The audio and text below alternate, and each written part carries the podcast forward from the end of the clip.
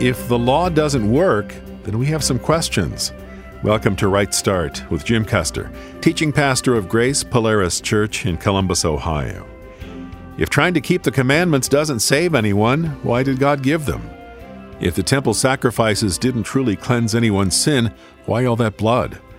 And if the priests descended from Aaron were, at best, imperfect, then what purpose did they serve?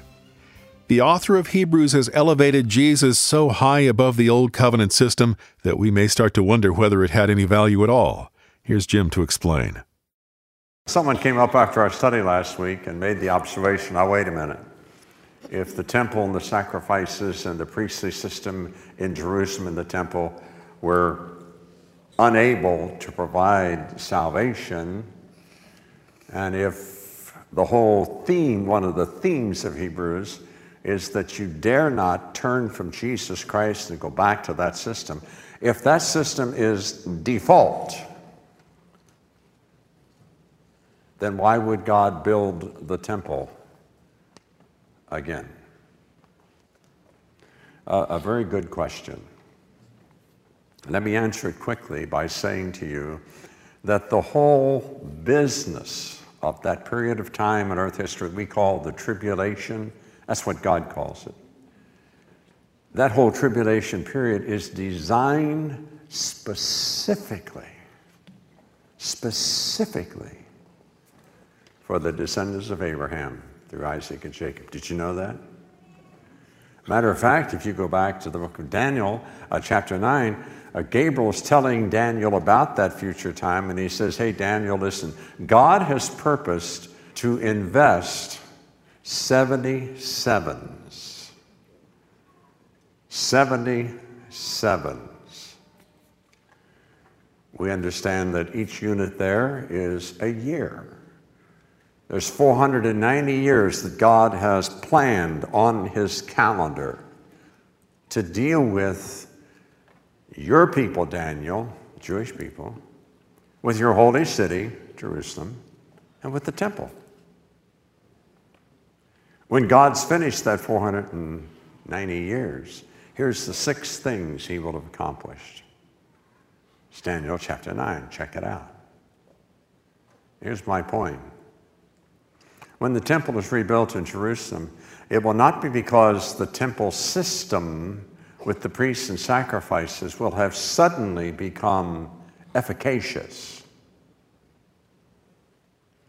It's because God is restoring that system in that unique period of time seven years. The 70th week of those 70 different seven year periods. You following me? And that's why Daniel is told that one of the things that must happen is the temple must be rebuilt during that period of time and must be active, and it'll be a vital, dynamic temple thing. It won't just be artificial, play acting, superficial. It'll be dynamic. That's why he later tells us in the book of the Revelation that during the first three and a half years of that seven years, during the first three and a half years, there'll be two world famous prophets, both of them Jewish. Jewish. Like all the other prophets of the Old Testament, like John the Baptist, like Elijah. And those two witnesses will have supernatural power for three and a half years. It's a Jewish thing. And from their response or their ministry during that three and a half years, 144,000 Jews, Israelis, 12,000 from each of the 12 tribes will be saved, sealed, signed, And they will be God's primary missionaries on the earth during the last three and a half years of that period. Now, why would God do that if the temple system is defunct? Well, the temple system was only designed to point to Jesus. Remember that. As a matter of fact, when the writer of Hebrews tells us, and we're going there again in just a minute, that Jesus is our high priest in heaven, he's using imagery from that experience, that, that, that institution. The institution was flawed. Let me give you Paul's statement about that. He says in Romans chapter 8, verse 3 what the law could not do, in that it was weak through the flesh. The law means both the institutions of thou shalt not, thou shalt not, thou shalt not, all 633 of the commands of the Old Testament covenant, that's the law. And also with the law was the tabernacle. That was also established under the law, as a part of the law, a part of the system of the law, because people reading the law quickly discovered they were lost. They were sinners, and they couldn't measure up to the standard of God's expectation. And so the tabernacle, later the temple, was God's means of providing a probationary method to both draw people to understand how God can forgive sin and that He would do it through the sacrifice of another, the Lamb of God. See that? Now, the same thing is true. That seven year period, that last of the 77s, that last period, first three and a half years, temple will be functioning, two witnesses will be preaching, 144,000 Jews to be saved, sealed, sanctified. Then the two witnesses are killed, and the temple is desecrated. And Antichrist himself goes to the temple and trying to steal the power of that imagery, he will have an image of himself placed in the Holy of Holies in the rebuilt temple in Jerusalem. What's he trying to do? He's trying to say, I am that God. That's what he's trying to say. Okay? Track? Capish? Yes. Remember that the tribulation period is called the time of Jacob's troubles. Remember that during the tribulation period, the church is not on earth. Church is in heaven. We're gone.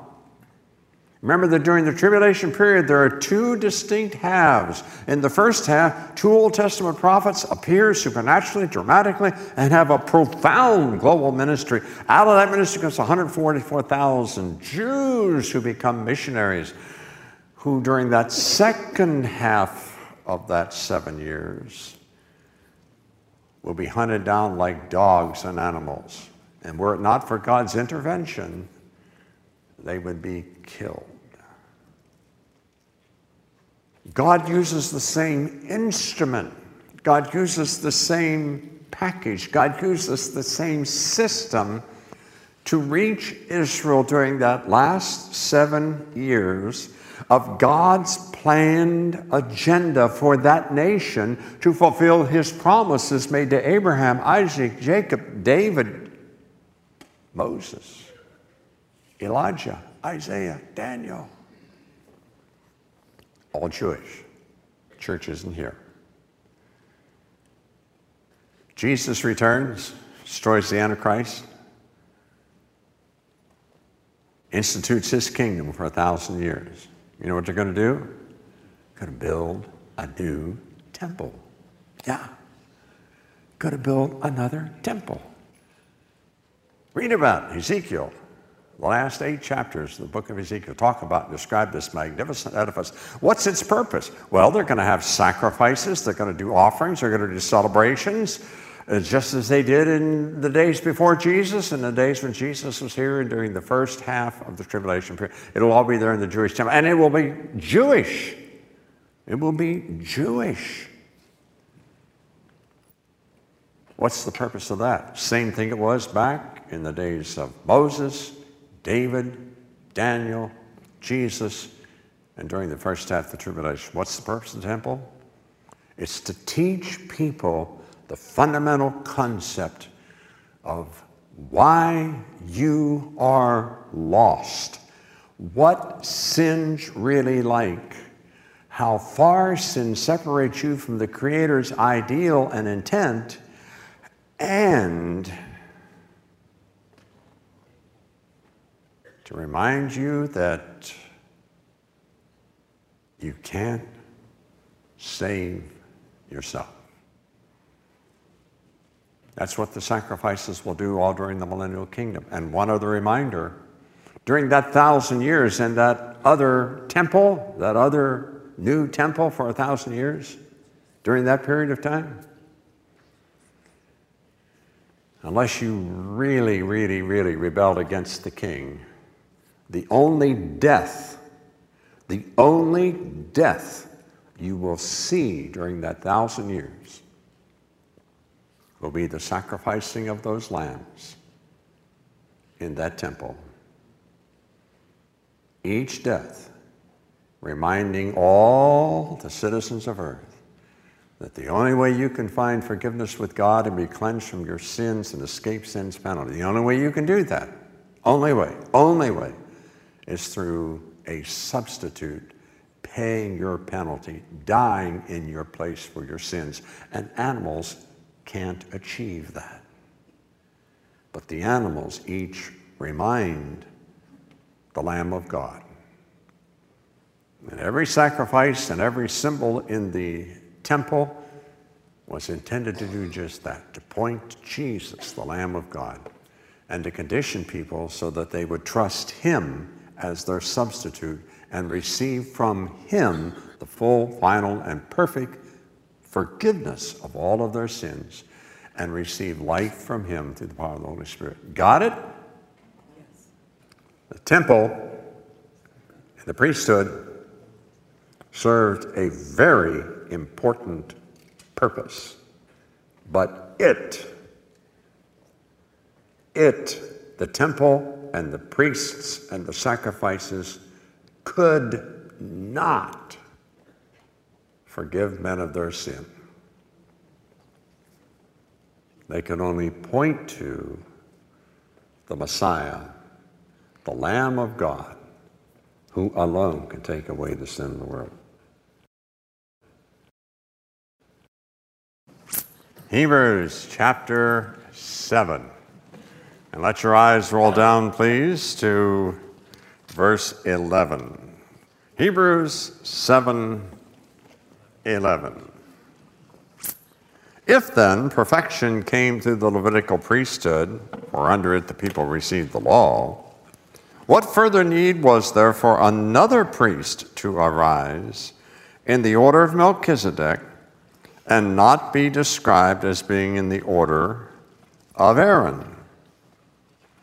For when there is a change in the priesthood, there must be a change of the law as well.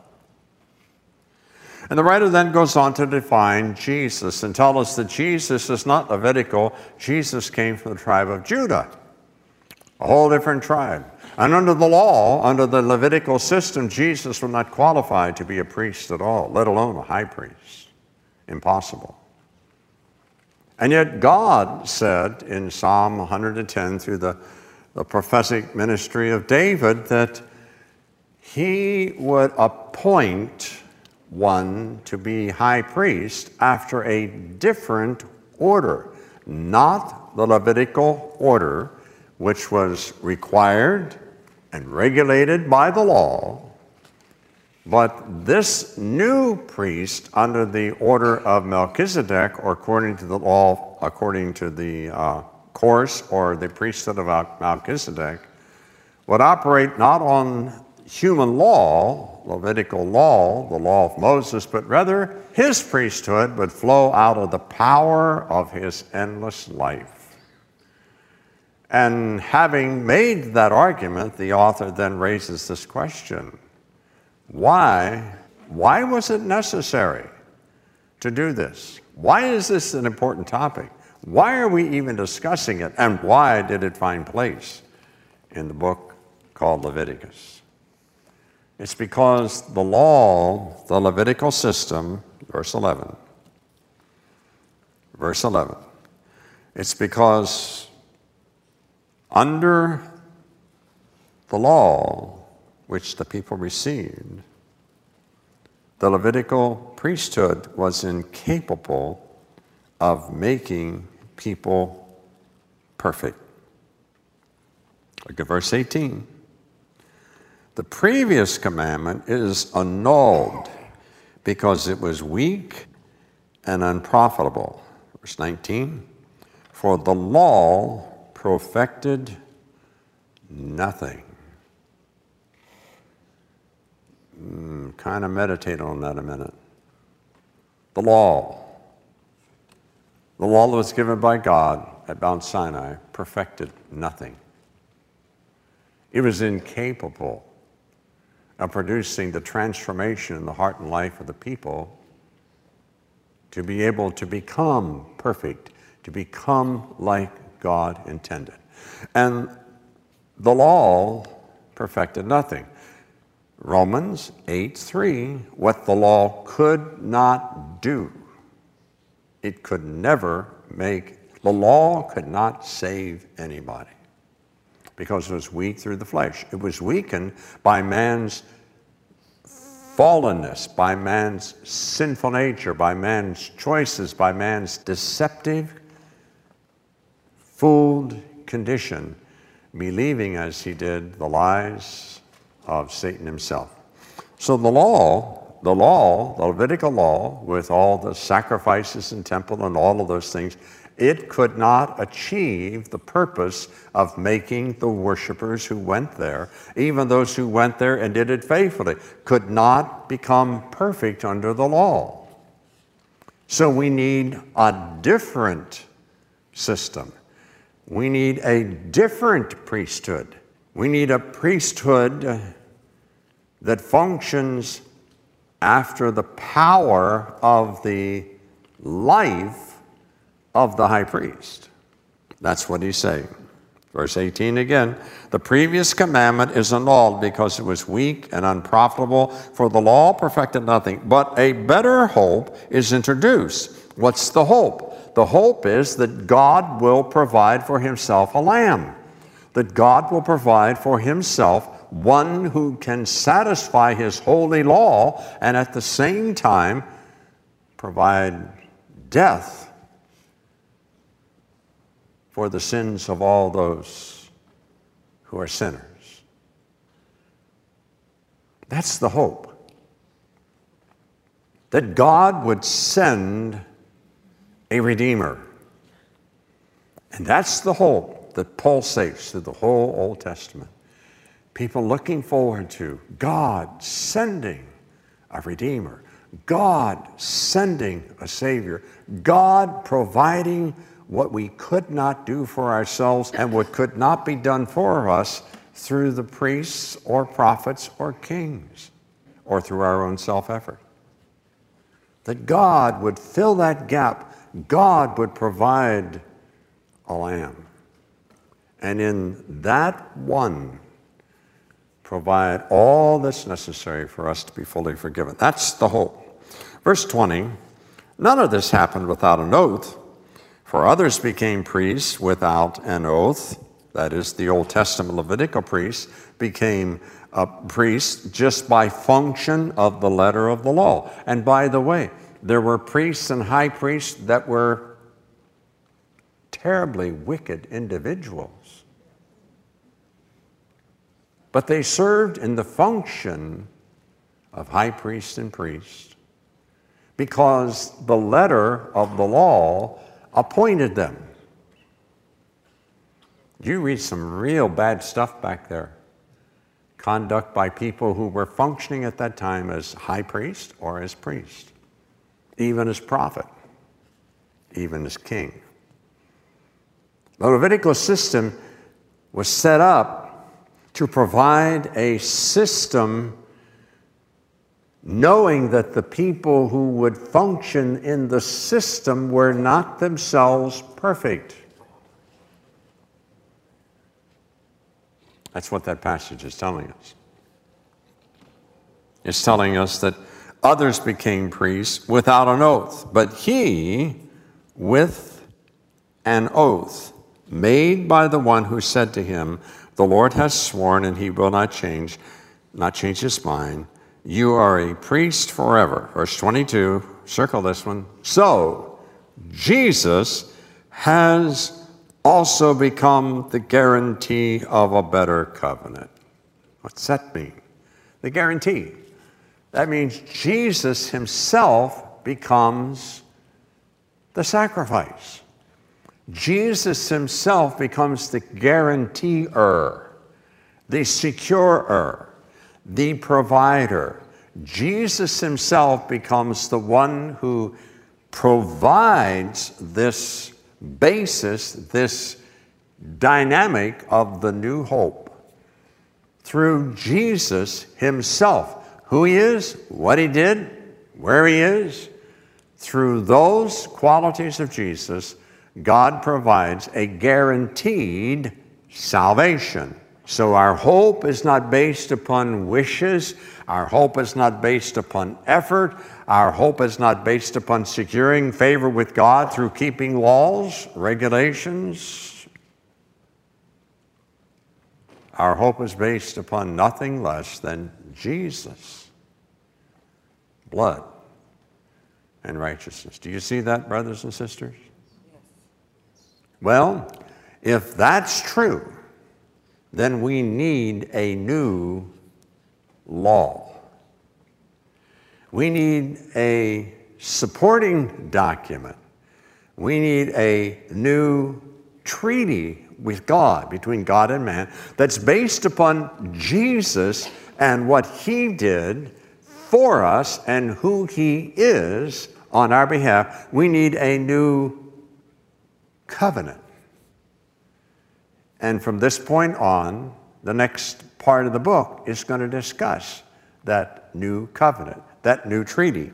But the argument here is, verse 22, Jesus has also become the guarantee of a better covenant, a better law, a better system than the Levitical tabernacle, temple, animal sacrifice system that had been in operation in Israel for hundreds of years.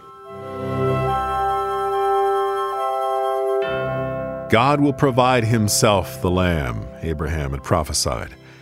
And between that pronouncement and its fulfillment, there came to be an ongoing demonstration of what that would be and what it would mean.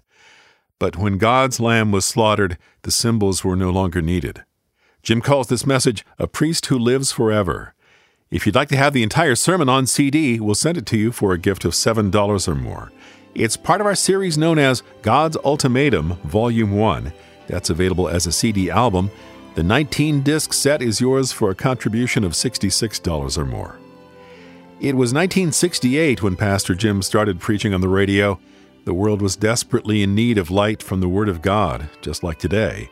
And back then, Right Start was supported by ordinary listeners, just like today please pray about whether you could become a link in the unbroken chain of ministry to the ministry.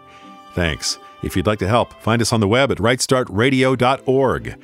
Making a donation there is easy and secure. And on the site, you can hear this program again or many others. And you can play or download complete sermons by Pastor Jim. Explore the podcast option. You'll find a link at rightstartradio.org. Or mail us at Right Start, P.O. Box 437- Worthington, Ohio 43085 USA, or just call 1 800 984 2313. Again, it's 800 984 2313. Thanks for listening. I'm Dan Pope. If Jesus is your high priest, then your salvation is unerasable. Some of the best of the good news is coming tomorrow on Thursday's edition of Right Start.